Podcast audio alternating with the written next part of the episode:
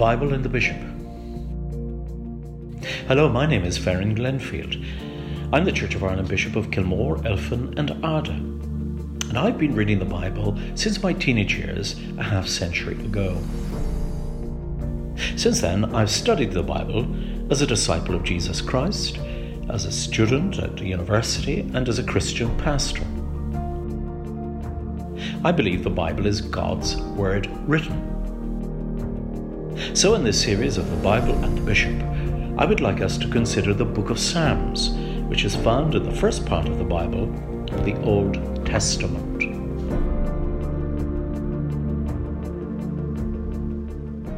This, the third in a series of Psalms in the Old Testament, is about Psalm 16. And before we read and consider the text of this psalm, there are a number of preliminary things that I need to comment on.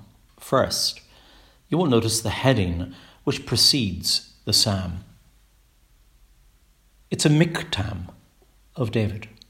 Five psalms, including Psalm 16, have this heading, and they're all attributed to David. The meaning of this term miktam is obscure, one line of thought is that a miktam is a, a silent prayer, a covering of the lips, as it were, in secret prayer to God.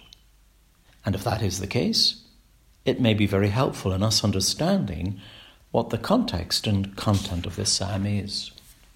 2. According to Hermann Gunkel, a German Old Testament scholar who classified the Psalms into various kinds or types, Psalm 16 is a psalm of confidence, which offers an eloquent profession of faith in the face of troubles. Now, if this is a psalm of David, we know that David faced many difficulties in his long life. And there is a hint of a particular troubling issue in the text of this psalm, which we need to look out for. 3. The Messianic Hope. Christianity shares with Judaism that many parts of the Psalms are messianic. That is, the belief that God was about to send an expected deliverer who would establish God's rule in the world. This person was to believe to be a keenly prophetic, priestly figure. The anointed one, in Hebrew, the Messiah, in Greek, the Christ, Christos. Of all the books of the Old Testament, the New Testament draws heavily on the Psalms. And it is reasonable to infer that wherever David or a Davidic king, his successors, appears in the Psalter, it likely foreshadows the Messiah. We need to keep alert for this in Psalm 16. Keeping these preliminary thoughts in mind, Let's turn to the psalm, which I'm going to read to you now from the ESV, the English Standard Version. Psalm 16, a miktam of David. Preserve me, O God, for in you I take refuge. I say to the Lord, You are my Lord. I have no good apart from you. As for the saints in the land, they are the excellent ones, in whom is all my delight. The sorrows of those who run after other gods shall multiply. Their drink offering of blood I will not pour out, nor take their names on my lips. The Lord is my chosen portion and my cup. You hold my lot. The lines have fallen for me in pleasant places. Indeed, I have a beautiful inheritance. I bless the Lord, who gives me counsel in the night. Also, my heart instructs me. I have set the Lord always before me. Because he is at my right hand, I shall not be shaken. Therefore, my heart is glad, and my whole being rejoices. My flesh also dwells securely. For you will not abandon my soul to Sheol, or let your Holy One see corruption. You make known to me the path of life. In your presence there is fullness of joy at your right hand are pleasures for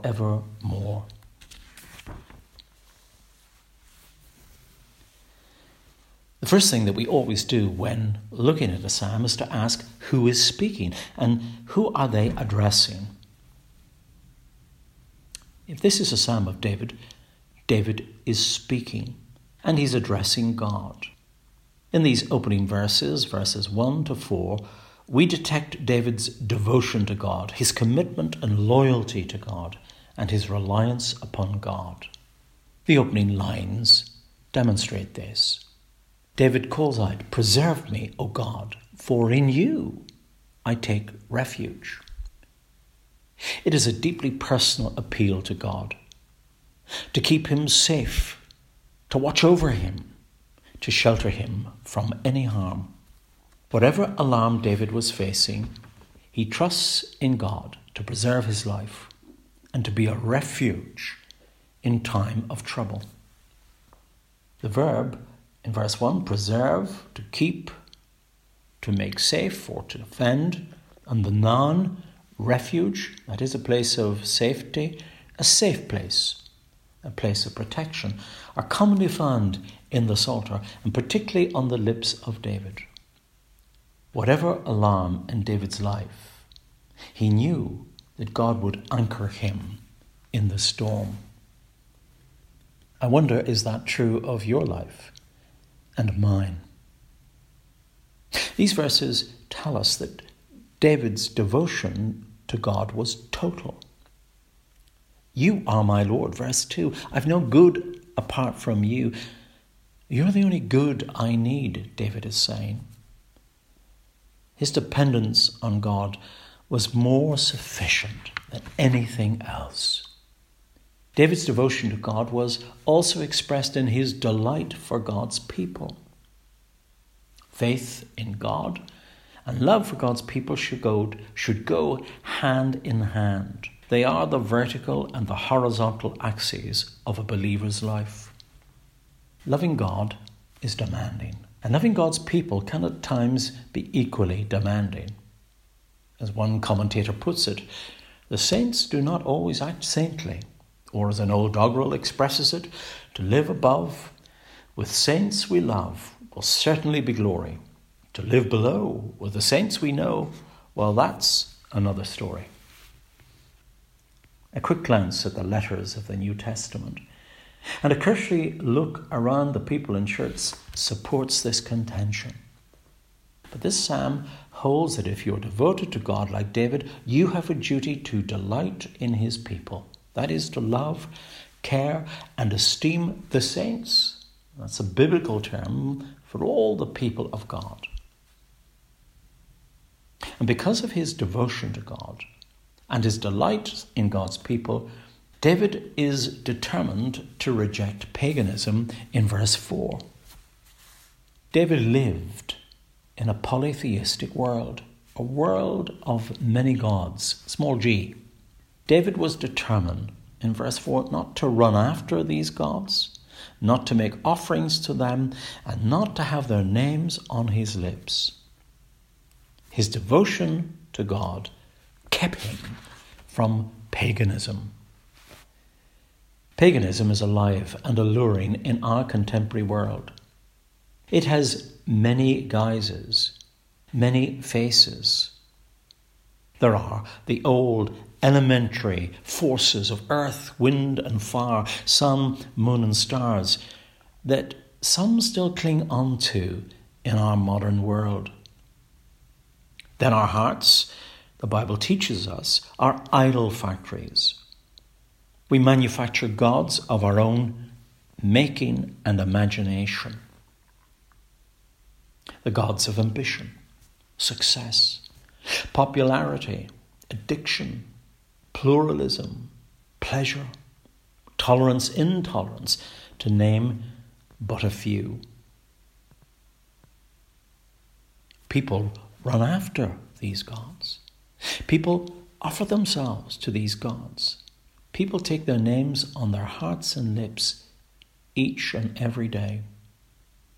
Whereas, like David, we are called to devote ourselves to the one true and living God who has made himself known in Jesus Christ. In verses 5 and 7 in this psalm, we see David's confidence in God is rooted in his delight.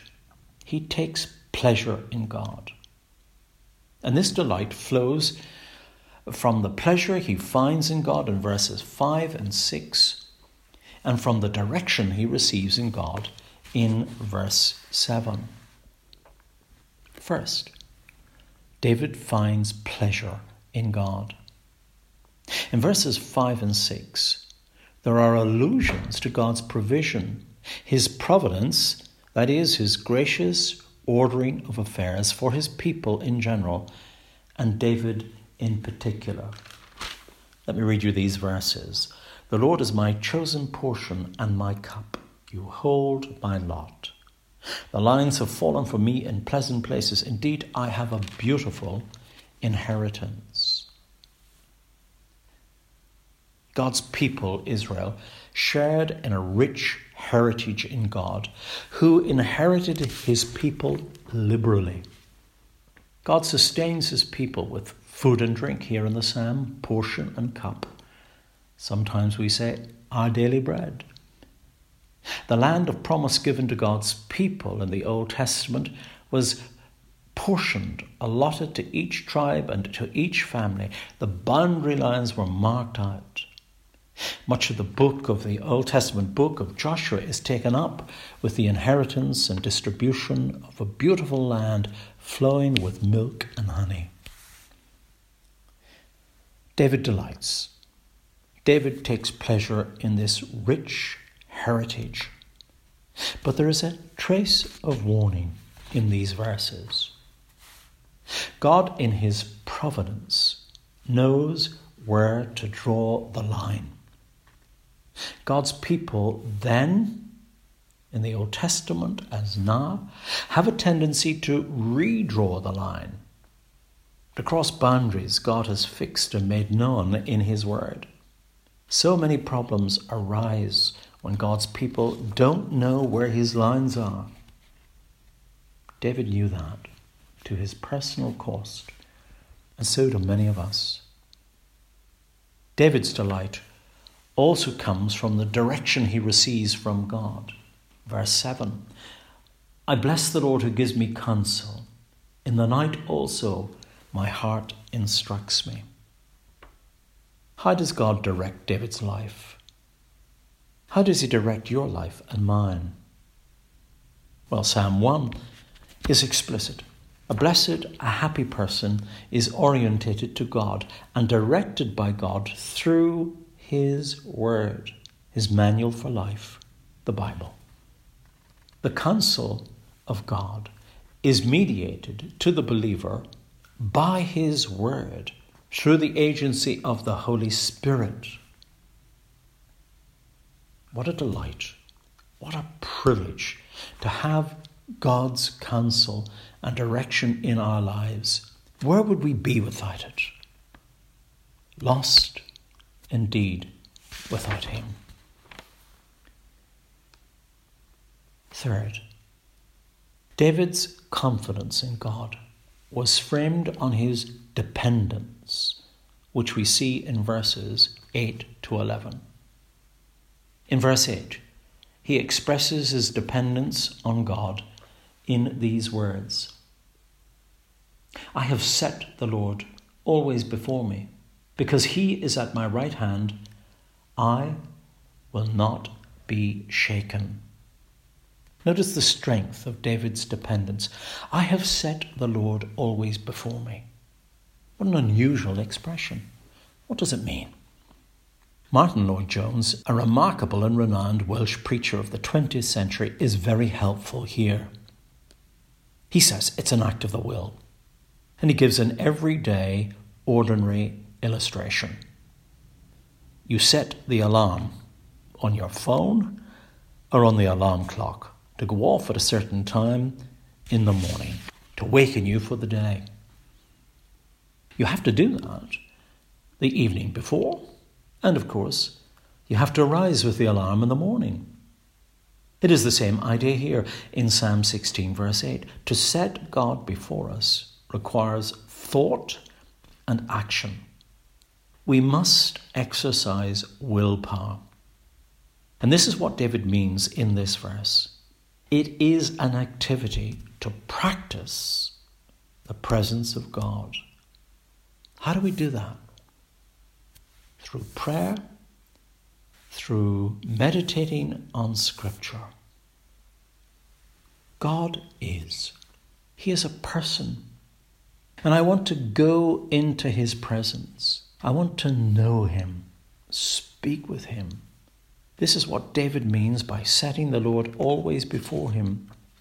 And in doing so, knowing that the Lord is near, he will not be shaken, even when the difficulties come, as surely they will. In verses 9 and 10, there is a hint of what David faced, or was facing, which give birth to the Song of Confidence, Psalm 16.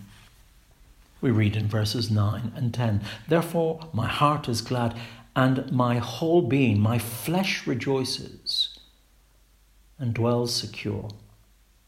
For you will not abandon my soul to Sheol, you will not let your Holy One see corruption. In this miktam, Psalm 16, perhaps a silent prayer, David calls out to God during some serious illness Remember, David's world was a pre scientific world where med- medical knowledge and medical practice was elementary. And in these verses, David confidently claims healing, restoration from God. My flesh also dwells secure, and you have not given me up to death. This security, David writes, covers my physical well being. In fact, David insists you will not allow your favored one to see corruption. David's dependence on God is such that he appears convinced that though he may eventually go to Sheol, the place of the dead, you and I would say the grave, he will not forever be abandoned there.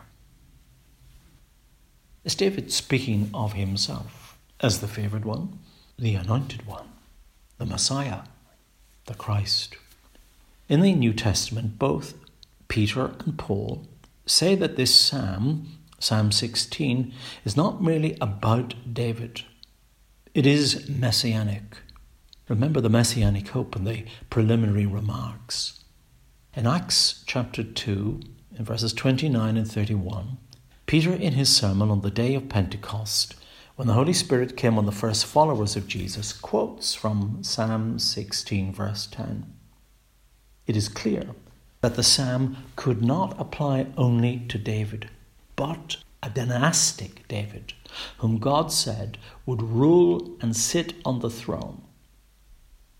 And since David was a prophet king, he also predicted the resurrection of the Messiah in this psalm. So if God's anointed one will not see decay, if he triumphs over death, then the Messiah's people can have the same assurance of victory in the face of death. Paul, writing to Christians in Thessalonica in the New Testament, says this God will not abandon his people to death, but will bring us along with Jesus in the resurrection from the dead. 1 Thessalonians 4 and verse 14. This reality of the life to come is picked up in the final verse of this psalm. You made known to me the path of life. In your presence there is fullness of joy. At your right hand there are pleasures for evermore. Derek Kidner, an Old Testament scholar, says that this verse is unsurpassed for its beauty and the prospect that it opens up in the words of the most utmost simplicity. The path of life, the straight way, the right route God shows and opens up to his people, which leads without break into his very presence, into God's eternity. And in God's presence, God's eternity, there is fullness of joy and unlimited delight, pleasures for evermore. John's Gospel in the New Testament is replete with these words of the psalmist Jesus is the way, the narrow path that leads to life, life in all its fullness. the life of the age to come, eternity. May I ask what path you are on and what prospect does it lead to? This year, 2020, is election year in the United States. It would seem that Donald Trump and Joe Biden will face each other in the presidential election in November later this year. Both men have yet to select their running mates for vice president. Sixty years ago, in 1960, there was quite a tug of war going on in the Kennedy camp when the youthful John Fitzgerald Kennedy selected Lyndon B. Johnson, a wily, streetwise old operator from Texas, to be his running mate. Johnson was not liked by many in the Kennedy camp. And John Kennedy had to do a lot of persuading, a lot of soft soaping to get him on the ticket. He was reputed to have said to the Johnson detractors Look, I'm 43. I'm not going to die in office. So the vice presidency doesn't mean a thing. What a terrible presumption. Turned out to be in the light of his assassination three years later, and Lyndon B. Johnson assumed the presidency. Dale Ralph Davis, an American commentator, concludes Far better to have confidence in a risen Saviour who has already touched and tackled and triumphed over the trauma of death. A dependent life, like David's here in Psalm 16, is not a mundane but a marvellous matter. To know that your life is sheltered in God,